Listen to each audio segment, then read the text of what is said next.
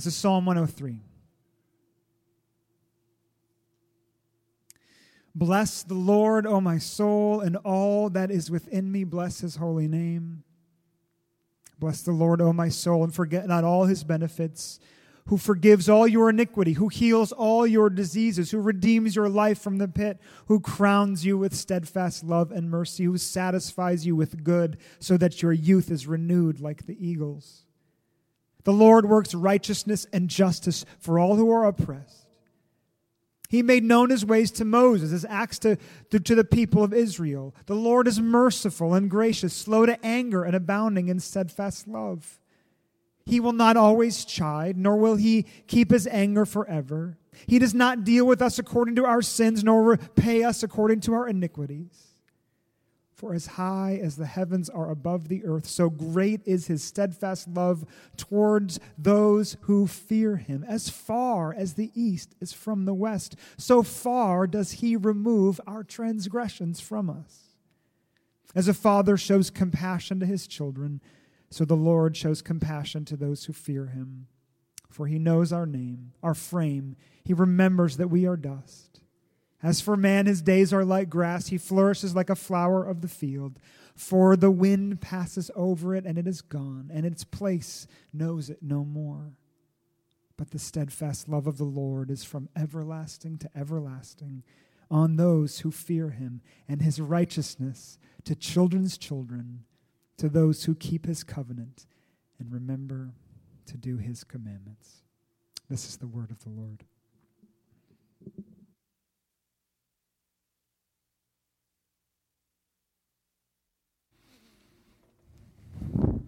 Thanks, Ryan. Um, one of the prayers, one of the things, the realities of the benefits that Psalm 103 talks about of the gospel, the good news of what God has done in Christ, is he says in Psalm 103 that he heals all our diseases.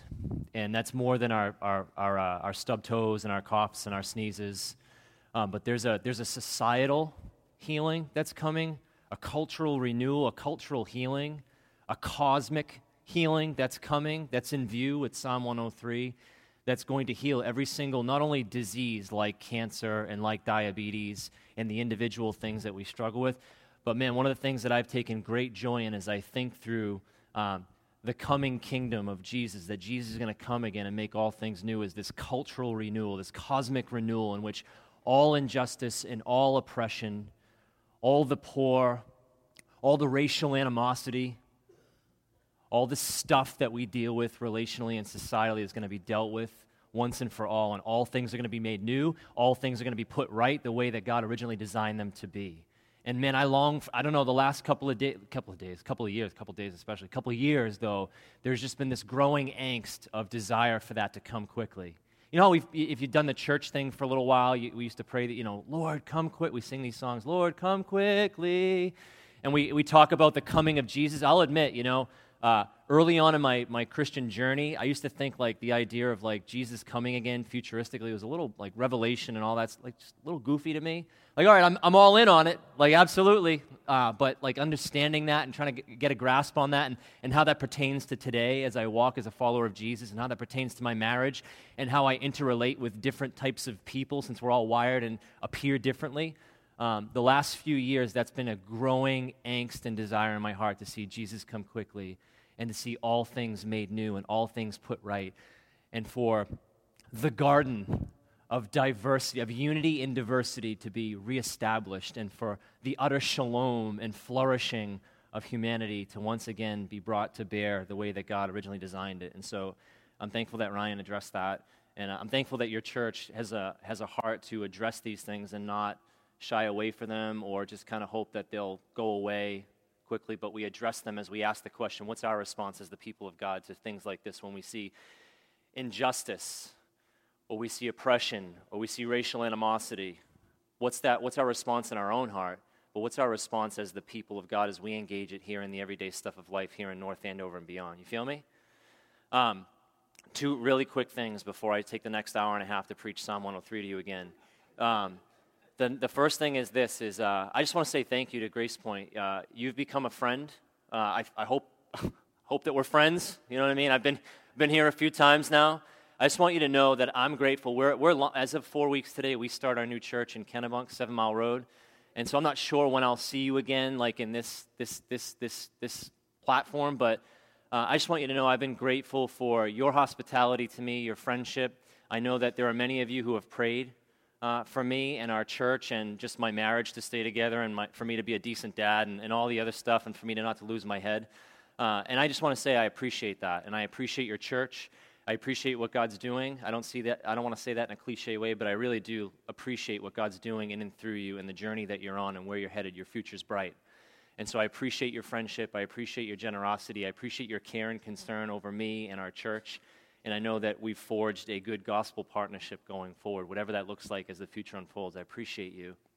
I also want to just address the Mohawk thing one more time, all right? So, last time I was with you, I had this Mohawk thing, right? Most of you might remember, but, and I blamed it on my son Dylan. He, we were going to the barbershop, and, and uh, yeah, I'm going there. And, and, and he was like, Papa, can you get a Mohawk with me? And I'd never had one of these things in my life. I'm like, yeah, sure, what the heck? You know, I'm a church planter. Church planter's a little weird anyway. So, so I did the Mohawk thing. I showed up, and you guys were amazing. You were gracious. I felt a little weird showing up with it, but you guys were great.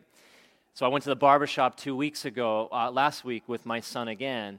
And uh, as I was walking out the door, my wife said, "Hey, what are you going to get for a haircut?" And I thought, "I'm going to get a, you know, a regular, a regular haircut. You know, like look half decent, not look like a creep or anything like that." And uh, she said, "Oh, you should get a mohawk." And I was like, "Really?" And she's like, "Cause you kind of look sexy with it." And I was like, wait a minute, wait a minute. You're not just, we're not just going to blow past that. So that changed everything. That changed the direction. Because you know, if your, your husband and your wife uh, values you in that way or encourages you in that way, that means a lot. And so that changed my whole course of direction. So I wear this proudly now. My wife is smiling at me. We're getting along somewhat. So that's a good thing. I think it's in part because of the mohawk and the grace of God to, to our marriage right now. So, uh, we're going to look at Psalm 103 one more time. I was with you last month. We looked at Psalm 103. There's so much to drink from in this psalm, uh, but I want to focus primarily on verse 13 because verse 13 says this it says, As a father has compassion on his children, so the Lord has compassion on those who fear him. And what the scriptures teach us and what Psalm 103 teaches us uh, is that uh, with all of the attributes that encompass who God is, one of the most important attributes about God is that uh, He can be our Father, capital F Father. He can be our Father. And what Psalm 103 shows us is that when that gets to the soul, that can be a life changing deal for us. When we see God as our Father. Now, right off the bat, uh, we need to address or need to recognize that some of us have not had the greatest experience with our dads, our earthly dads, right? Uh, some of us, and, and, yours truly included, right? Some of our, some of our dads uh, haven't even been there, haven't been present. Some of our dads uh, were present, but it, but it wasn't the greatest experience uh, whatsoever. He was there uh, physically, but maybe mentally and emotionally had checked out or, or never was there or never was around, right? And so there's lots of stories of, of dad experiences, probably, I would assume, in this room and uh, can stir up all types of emotions. Or the idea of God being our Father, our, our compassionate Father, uh, is something that just kind of raises our defense mechanisms a little bit. And we go, yeah, I don't know how comfortable I feel about that. I don't know if I'm quite there about, you know, just stepping into this and, and singing the songs about how good, good of a father he is and how he loves us and how I'm cared for because that wasn't my earthly experience, Brian. You feel me? Right? And I just want you to know that it's okay to express that. And it's okay to question that. It's okay to, uh, within the, the gospel community that is Grace Point, you have gospel and you have, you're going to get tons of grace here. I hear that all the time here, and I love that. You have safety, you have a safe place to be able to express concerns and doubts and hurts and, and fears and failures and tensions about things. You're in a safe place to be able to do that. And I just want you to know, too, that you have time, that you have all the time you need to be able to process that within the health and safety of a solid gospel community that is Grace Point Community Church, and that I know tons of you here are, are people who are believing the gospel and are here that want to serve people and love people and help people along in their journey. But I do want to press this into us this idea of God, our Father, no matter what your experience has been, because when we can get past the reality of sin ruining everything, including our idea or view of Father, uh, and see God as our good, true, ever present dad, um, it can change everything.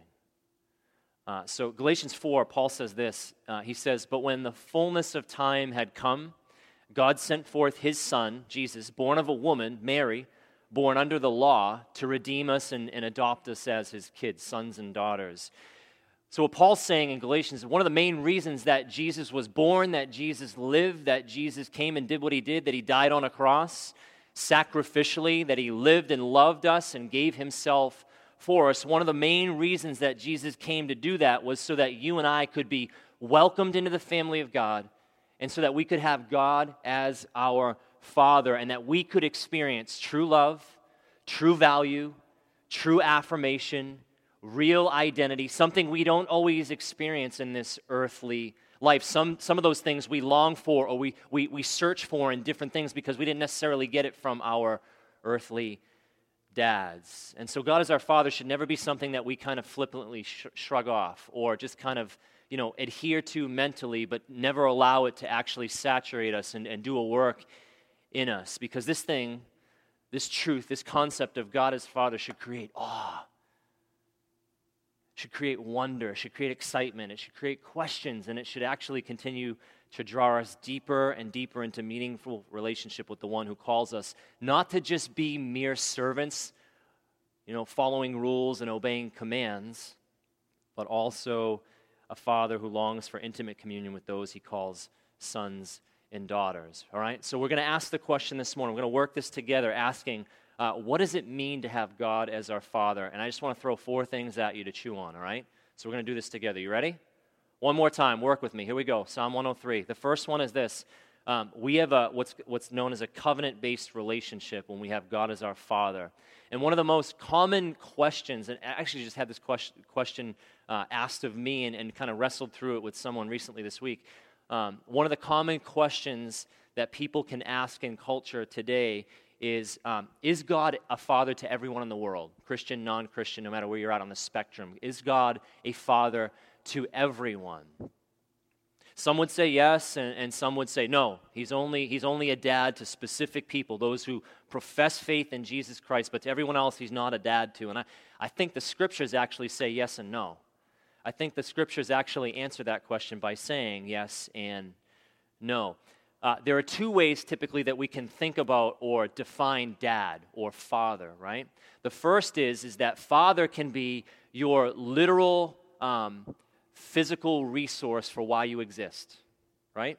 And so, in that case, we would all have fathers. We would all have uh, men who, at some point, um, contributed something to our birth, to our physical existence. So, in other words, there has to be a father because we could say that fathers are literally the source of our existence. So, um, whether or not dad was around for some of us, um, we all have fathers in the physical, literal source sense of the, of the meaning. You feel me so far? Are you tracking with me?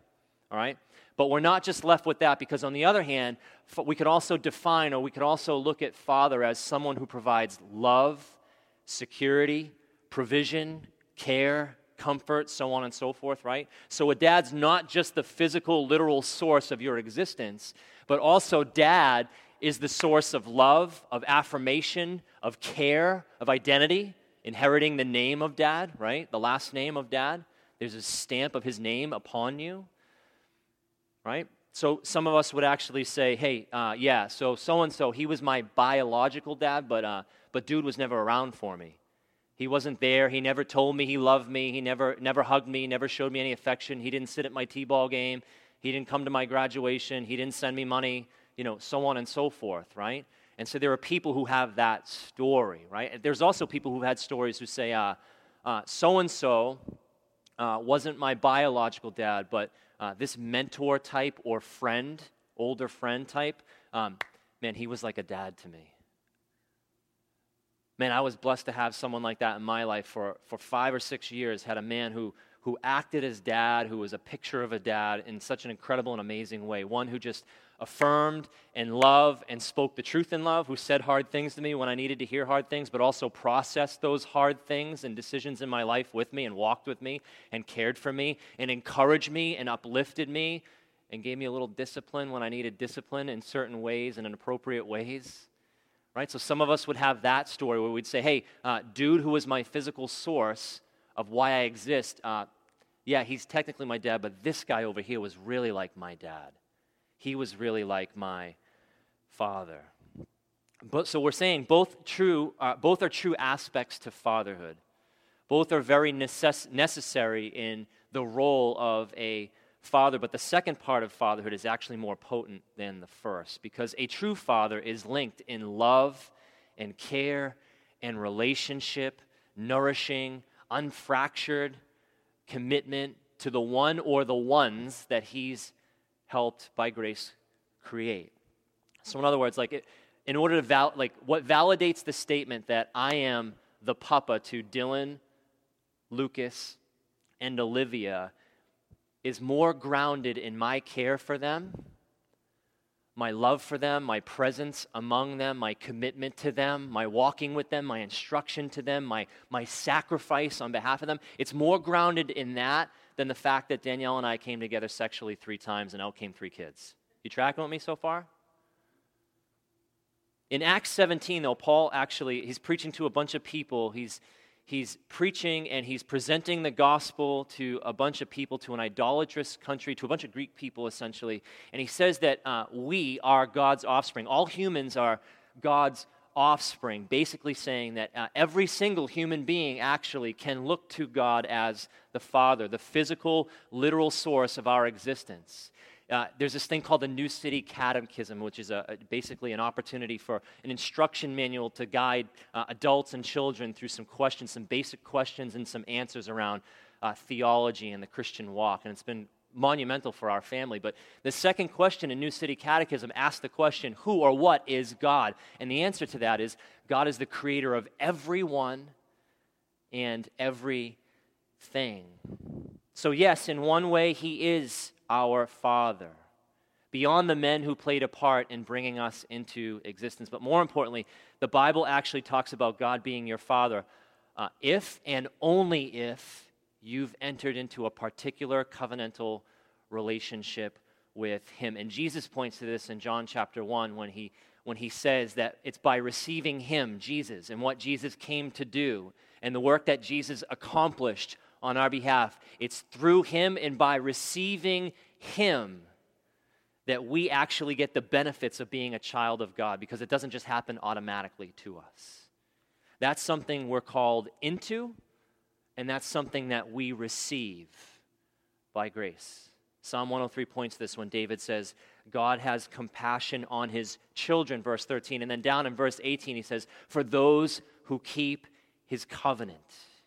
He's not the father to everybody, the true father that every single human being, deep down in the depth of their soul, longs for, the one who blankets his kids with love, the one who blankets his kids with affirmation and value and identity and promise and care. He's a father, the true father that we all long for to those who've entered into this relationship, something we receive and we do not earn whatsoever.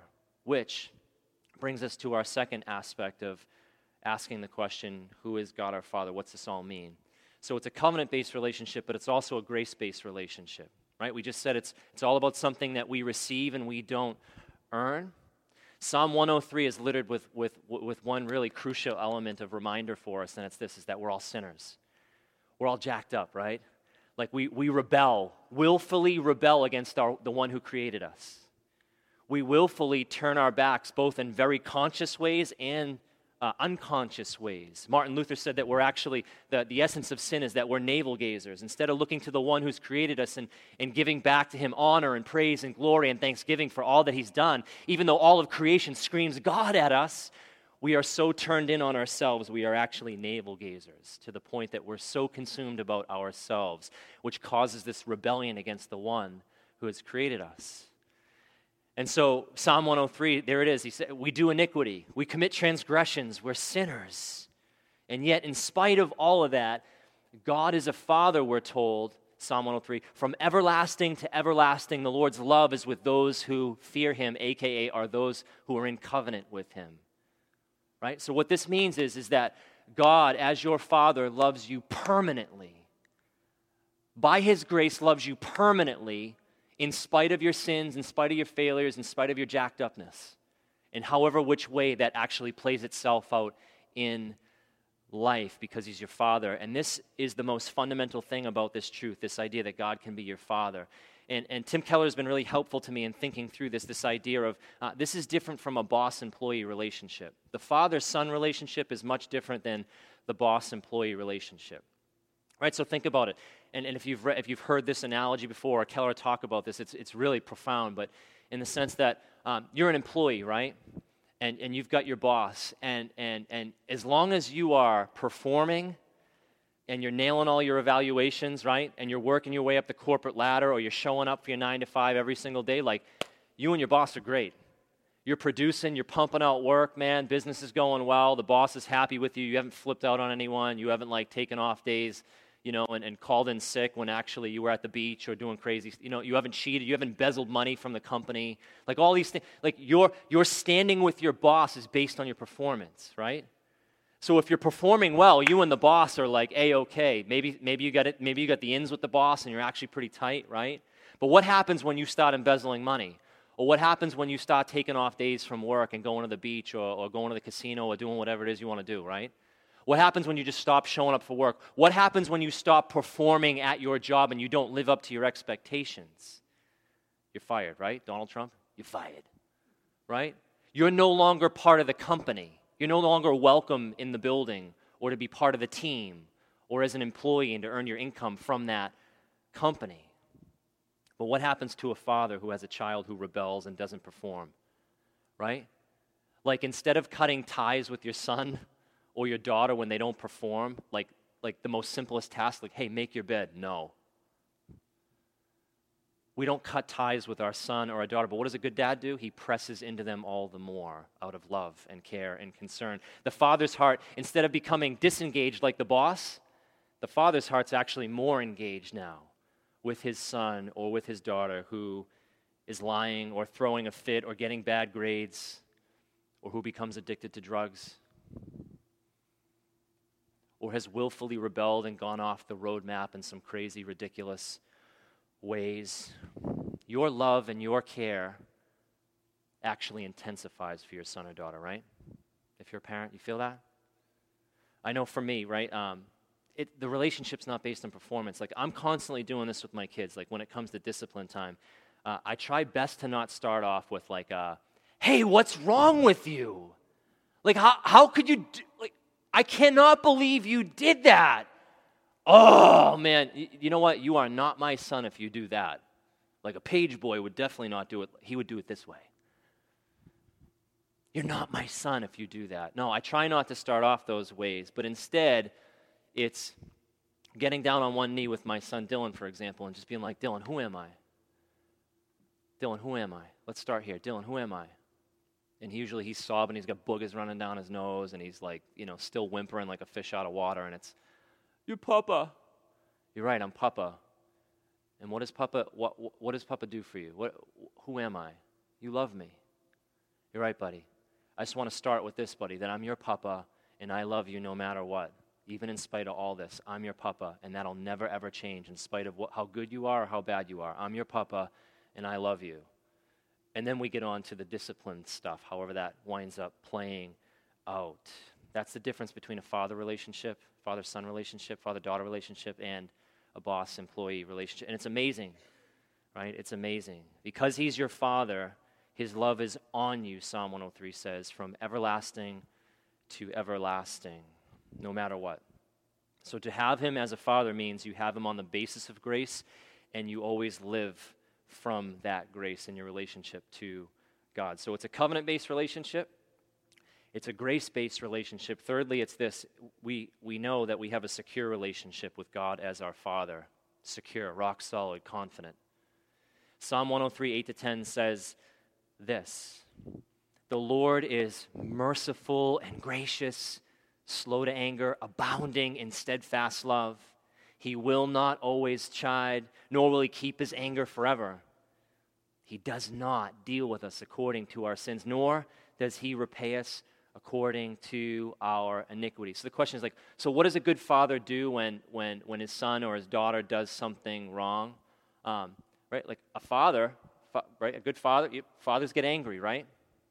A father is going to get angry even though he loves you. Like, so for example, like when, when one of my son karate chops the other one in the mouth, like, yeah, I'm going to get angry. I'm going to get frustrated. I'm, I'm, I'm, getting angry. Why?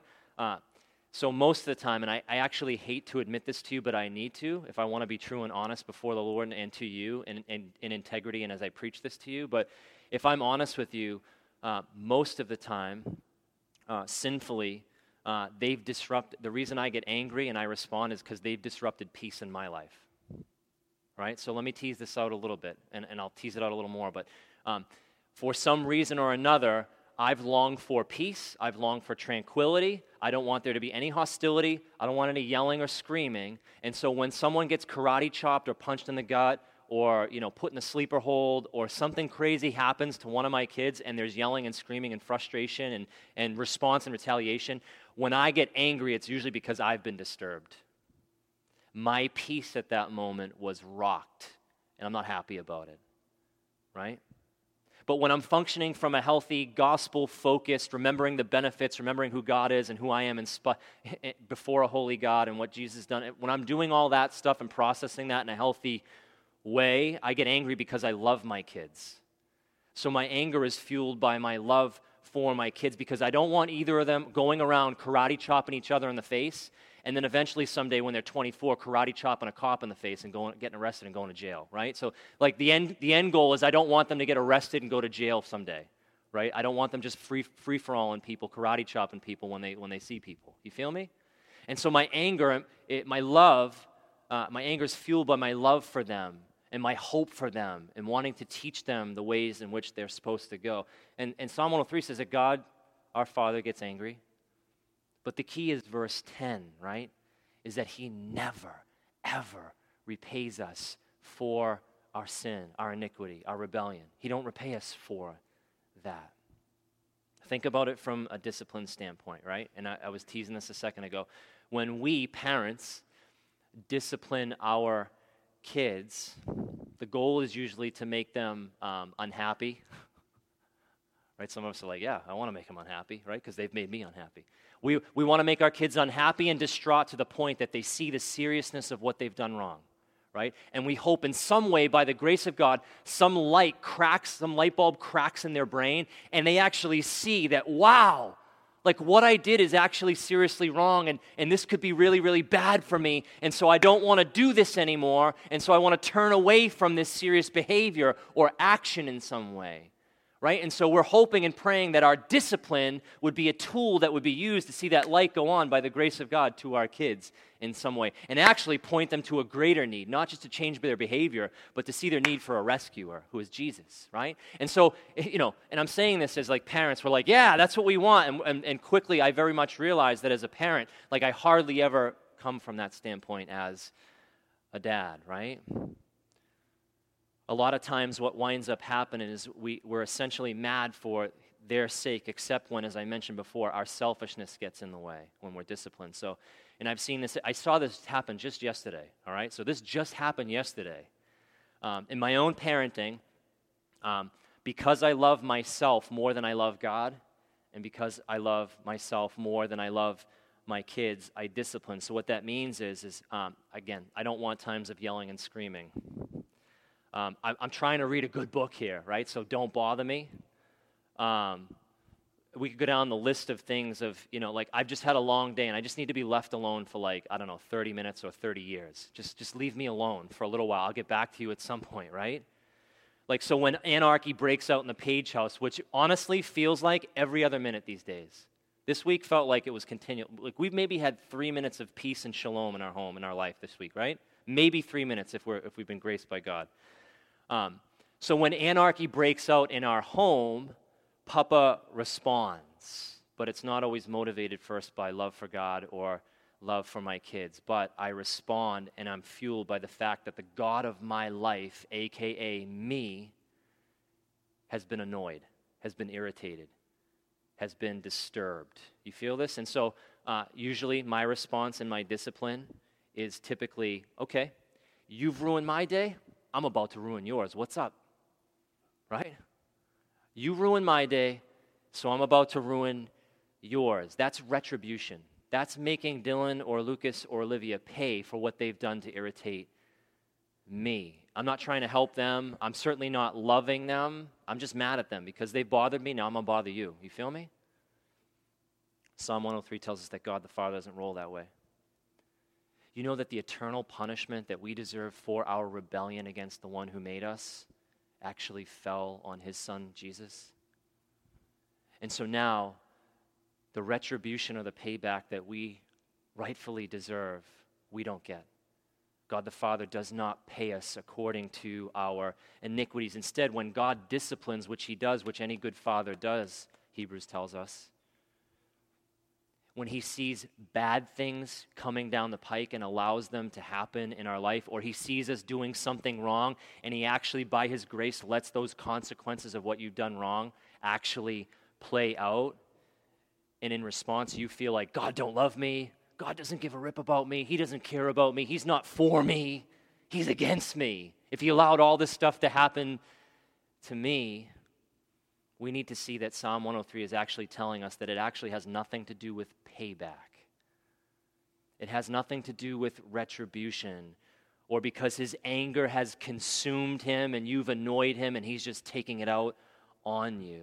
Except everything now, from the benefit of the gospel, everything is done out of his fatherly love and care for his sons and daughters, which means this if something bad comes into your life, it's because in some way or another it's going to benefit you in the long run. Whew, that's hard. If something you want so, you have a dream or a vision, and something you want so bad actually doesn't come to you for whatever reason, or it's being removed from your life, then though you don't want to believe it, God the Father is saying it's not of benefit to you. Everything comes from the fact that He is a Father who loves and cares for His kids, and He works all things together, all things together, all things together for good. And so the question is here is do you trust that? Do you trust that? Because if you do, if you're there, you have a rock solid confident relationship that's secure in who God the Father is, all right? So we have a covenant based relationship, we have a grace based relationship, we have a secure, confident relationship with God our Father. Finally, is this we have an intimate relationship, we have a close relationship with God our Father. Psalm 103, 13 says that he's compassionate. And when David is praying this, and this is, this is more than just a prayer, it's actually a dialogue of the soul that David has going on here. He starts off this whole psalm like we said a month ago, and I know you'd remember what I said a month ago if you were here, right? But Psalm 103 basically is this dialogue, this, this thing going on. Like, like someone would see David walking down the road doing this, and they'd think he's a lunatic, right? He's, bless the Lord, oh my soul and all that's within me. Forget not his benefits, right? He's having this dialogue, this wrestling, this conversation with his soul to not forget the benefits, aka the truth of the gospel, the good news of who God is, that he's slow to anger, abounding in steadfast love. He crowns you with mercy, he forgives you of all your sin, he satisfies you with good. He's going to heal every single disease. He's telling, he's wrestling this in. He's taking it into his soul so that he would make his heart believe the beauty and the truth of this gospel. But David here, when he says that the Father is compassionate, he's talking about a deep emotional connection between God and us. And Paul hits on this in Romans chapter 8, verse 15 and 16, when he says, this. He says, For you did not receive the spirit of slavery to fall back into fear, but you've received the spirit of adoption as sons, by whom we cry, Abba, Father. The Spirit Himself bears witness with our spirit that we are children of God. So, one of the ways that the Spirit comes into our life and works in our life, Paul is saying, is that the, the Spirit helps us pray, Abba, Father. And Abba means Papa which is an emotional connection between a son and a daughter that a son and daughter would use. Right? So you're saying, ah, but there's an emotional connection with your dad there. And so what he's talking about, Paul, is the Spirit's activity in the life of a son or a daughter of God is that the Father wants, and he gives the Spirit to help you. The Father wants you to pour yourself out to him. wants you to come to Him, be in His presence, present your requests to Him, present your life situations to Him, pray out your stresses, pray out your grief, pray out your frustration and your anger, bring your depression all into His presence raw, emotional, truthful, honest, genuine, with integrity. Bring it to Him. The Father wants that, and He sends the Spirit into your life to help you do that and trust Him in the process. And this is way different than just praying a prayer that's just kind of formal, right? Just kind of going through the motions, like mechanically kind of praying some stuff, right? Because there's a way that we can actually pray uh, something like the Lord's Prayer when it starts off, Our Father, right? We just, we, we kind of rip through it and we pray it in this mechanical, kind of formal way. And in that way, we might actually adhere to some mental facts that God is the Father in some way. He's the maker of all of creation. He's God Almighty. He's all these things, right? We might pr- pray those things, mentally adhering to those things, but we haven't been affected by it and we haven't been changed by the truth and the reality and the beauty of the benefit of having God as our Father. And Paul is saying that the Spirit is sent into lives to do exactly that, to help us open up to our Father. That the Spirit resides in us to help us come to the Father and respond to the Father. And that's what he's getting at in Romans chapter 8. It's an invitation to intimate, loving relationship with your Father, more than just formal mechanical religion with the one who made us. Um, I love this illustration, and I've used it multiple times, probably because it's probably one of the ones that has affected me the most. Um, there's this old Puritan guy by the name of Thomas Goodwin, and he was telling the story um, of a father and son walking down the road. And he saw this father and son walking down the road, and, and there was an exchange between the father and son, and wasn't sure what was said, but all of a sudden, out of nowhere, the father scooped up his son, he picked him up, he hugged him, he embraced him, and he looked at him and he told him, I love you. I love you, son. And the, the son replied, I love you too. And they placed the son back down on the ground and they continued walking hand by hand down the street, doing what they were doing before. And Goodwin says, Was the child more of a son when he was in the father's arms than before or after that? Legally, relationally, no, he wasn't. But what was happening at that very moment with the son is that he was experiencing his sonship with his dad. He was experiencing dad's love. He was experiencing dad's affection and care and desire over his son. And that's what Romans 8 15 and 16 is saying that the Spirit's job is to open up to you the Father and his love to you and his care for you and his value over you, for you to actually experience that in profound ways, right? Especially when you feel weak, especially when you feel depressed, especially when you feel like throwing the towel in on this whole deal called life. Or maybe you've blown it in some big ways or even some small ways, but you recognize that. Psalm 103 actually says in verse 14 that, that, that we're like dust, which means we're weak. God knows our frame, that we're weak, that we're fragile, we're human, we're not made to be Him.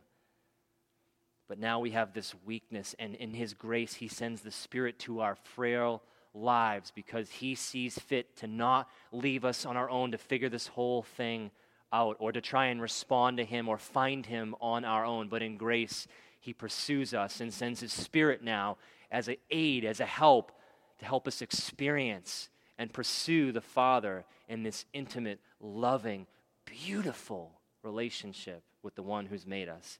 And, and I'll be honest with you, right? Like this sermon prep this week, uh, started making me think about my prayer life, like more recent, like in this season of my life, going like, hey, so uh, so what's this look like in my prayer life personally right now? Like, how am I approaching God in this season? Like, am I approaching Him as a father who is all of what we just talked about for the last 25, 30 minutes? Am I approaching Him as though He's gracious, as though I'm in relationship, rock steady relationship with Him, and everything is based on grace and I, I live in response to grace? Am I viewing him through the lens of his fatherhood, seeking intimate relationship with him and communion with him and longing to experience his love and care and affirmation over my life? Or am I just like after him? To, like, is he a, like, am I just after him for stuff? Or am I just kind of going through the motions, feeling like if I just check this box off, then like I've done my duty and I'm good and God's going to be pleased with me and He should bless me now as a result because you know I'm putting time in at 4:45 in the morning to like seek His face. You know what I'm saying? You feel me? Am I mechanically going through this? Because there is so much more available to us than, than, than that. And so the question is, I want to close with you, is this is so so how do I get all that? Like, how do I get all of those benefits? And the whole point is that we we don't get what we deserve, Psalm 103 says. What we deserve is Psalm 103, 15 to 16. Read this. As for man, his days are like grass. He flourishes like a flower of the field for the wind passes over it and it's gone. And its place knows it no more. You know, that you and I were originally created in this garden, this beautiful garden, and we were created to last. We were created to have life, fulfilled life. We had, we had the love and the affirmation of God. We had pers- personal face to face communion with the one who made us. We had flourishing. Our work was meaningful and beautiful and fulfilling, and we weren't going to die. But now sin drives us to lose the garden. We lose shalom, we lose peace, and we lose flourishing. We lose the relationship that we had with God. But Psalm 103:10 says he doesn't deal with us according to our sins and our rebellion. Actually, we receive verse 17. Verse 17 says this. It says, "But the steadfast love of the Lord again is from everlasting to everlasting upon those who fear him. And here's why. We get all the benefits of Psalm 103 because Jesus on the cross was forgotten so that you and I could be remembered by our dad. So that you and I could be remembered and brought into the family of God. Jesus was forsaken on the cross when he screams out, My God, my God, why have you forsaken me? His dad turns his back on him on the cross so that you and I would not be forgotten for eternity and lost but that we could be brought into the family and remembered as sons and daughters and never be forgotten. He took our sin upon himself, and in grace, we're offered this beautiful relationship that's based upon grace, where we can approach God as our Father, intimate, loving Father, and receive love and affirmation and value and identity and forgiveness and the healing that every single human heart longs for. And I want you to rest in this, Grace Point, all right? And I need to rest in this too. We need to rest in this together because this is what we need to remember in the depth of our soul. And we need to know more than anything else. Psalm 27:10 says that though my father and mother have forsaken me, the Lord will take me will take me in. What a beautiful invitation. And there's some people here where your mom or dad might not have been there but the Lord will take you and will keep you secure and loved and valued with identity. He crowns you with steadfast love and mercy. Think about that. That means you do not have to care about what other people think about you. You don't have to let criticism annihilate you and your identity because you've been secured with an identity that's full of love and steadfast mercy upon your Father in heaven who cares for you and loves you. You might have had the greatest mom and dad in the world. And you know what? Man, I celebrate that with you, and I'm so glad that you have been able to experience that grace. But there's a truth and reality that someday they'll be gone. They won't be here, and that's going to be hard, and there'll be pain and grief that come along with that. But I want you to rest in the comfort of the Father's relationship with you because He'll shield you, and He'll protect you, and He'll care for you, and you can be your refuge and your shelter. I want you to remember and rest in this if you're hurting or you're depressed or you're searching or you feel isolated or you're curious and skeptical. I want you to know that our Father is the one who forgives all, who heals every single disease, who one day will buy you back from the pit of destruction and death, who crowns you with love, and who satisfies and offers rest. With all of that said, let's thank the Father together and pray. All right? Father, you're gracious and you're amazing, and I thank you, God, and I pray that in spite of my communication that can be unclear at times, Father, I pray that your spirit would be clear to your people because you're good to them and you long to do good to your people. Thank you so much for your love Thank you for being gracious to Grace Point Church here. Thank you for your grace upon Ryan and Jess and family and every member ministry that makes up Grace Point Church. I pray, Father, for times of flourishment in this church. I pray for times of blessing. I pray, Lord, that you would guide and lead as the good father in the life of this church, leading his children uh, to accomplish a purpose of seeing many people in the North Andover area and beyond meet and follow the real Jesus. God, would you be gracious and kind in the Monday through Saturday stuff of life to everyone here? Bless families, bless dads. I pray dads would press into their calling and take on the responsibility of, of loving and caring for their wives and their families. Thank you for being good and kind to us today. Help us to live according to your word by your grace through your spirit. Hear my prayer and answer it. In Christ's name, amen.